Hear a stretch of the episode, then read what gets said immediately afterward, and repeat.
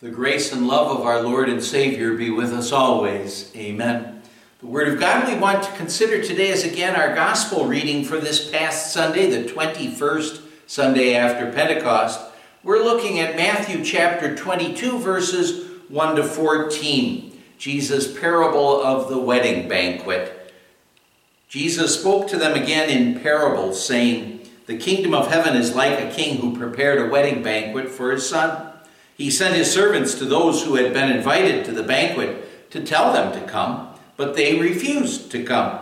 Then he sent some more servants and said, Tell those who have been invited that I have prepared my dinner. My oxen and fattened cattle have been butchered, and everything is ready. Come to the wedding banquet. But they paid no attention and went off, one to his field, another to his business. The rest seized his servants, mistreated them, and killed them. The king was enraged. He sent his army and destroyed those murderers and burned their city. Then he said to his servants, The wedding banquet is ready, but those I invited did not deserve to come. Go to the street corners and invite to the banquet anyone you find. So the servants went out into the streets and gathered all the people they could find, both good and bad, and the wedding hall was filled with guests. But when the king came in to see the guests, he noticed a man there who was not wearing wedding clothes. Friend, he asked, how did you get in here without wedding clothes?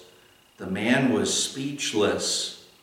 Then the king told his attendants, Tie him hand and foot and throw him outside into the darkness where there will be weeping and gnashing of teeth. For many are invited, but few are chosen.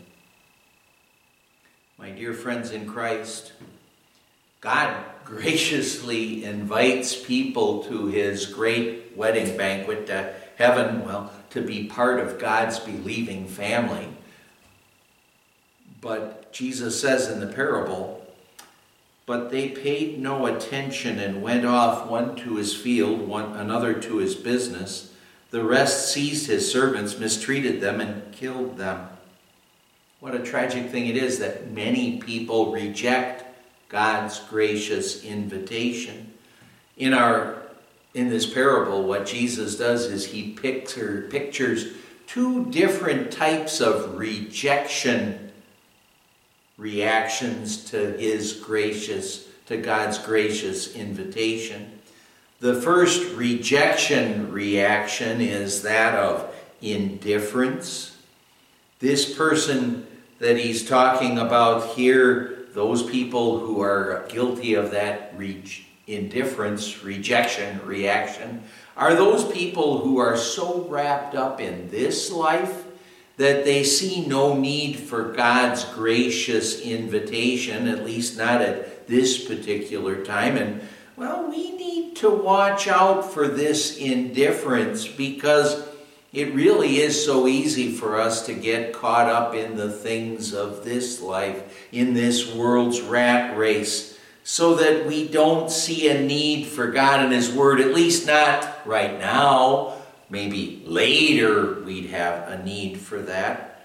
Or we maybe feel we just don't have the time right now because there are other things that take precedence, and that's a, a very dangerous attitude to have we can so easily say, oh, well, one of these days I'm going to get my spiritual life in order. But if we put God off, the fact is, is that we may never have that opportunity. The prophet Isaiah said, Seek the Lord while he may be found, call on him while he is near. And the second rejection reaction that is recorded here is of a hostile rejection. The Jews, what they did is they persecuted and, and killed many of the prophets. And of course, they, they crucified our Savior. And well, really, we'd like to believe that we'd never be guilty of that kind of a rejection of our Savior, of a hostile rejection like that, but it could happen if we were tempted to and fell to trusting in our own strength to fight against temptation instead of trusting in God's strength. And see, that's what happened to the Apostle Peter when he denied Jesus three times. He had that kind of a hostile rejection because he said, I don't need Jesus. I can handle this on my own, is what ultimately he was saying. Well, so the Apostle Paul, he says to us, Let him who thinks he is standing firm take heed lest he fall. We could fall like Peter did, even though he thought he never would. Jesus said, the king was enraged. He sent his army and destroyed those murderers and burned their city. Then he said to his servants, The wedding banquet is ready, but those I invited did not deserve to come. There remains only a day of reckoning for those who reject God's grace. They are, as Jesus said here, the murderers of the prophets, apostles, and even the Savior because what their unbelief does is it causes their sins for which Jesus died, it causes those sins to remain on their hands and to condemn them to eternal punishment. Jesus said here, Those I invited did not deserve to come. And actually, no one deserves to come to God's wedding banquet me, we certainly don't deserve God's gracious invitation. That's why it's called a gracious invitation. It's an undeserved invitation. Well, in the parable, there was this man who came to the wedding banquet who didn't have wedding clothes on. The clothes that he should have had on were the clothes that made him worthy of attending the wedding banquet, our Lord's wedding banquet. We often sing that hymn Jesus, thy blood and righteousness, thy beauty are my glorious dress. The man without the wedding garment was condemned because he didn't have Christ's blood and righteousness as his dress.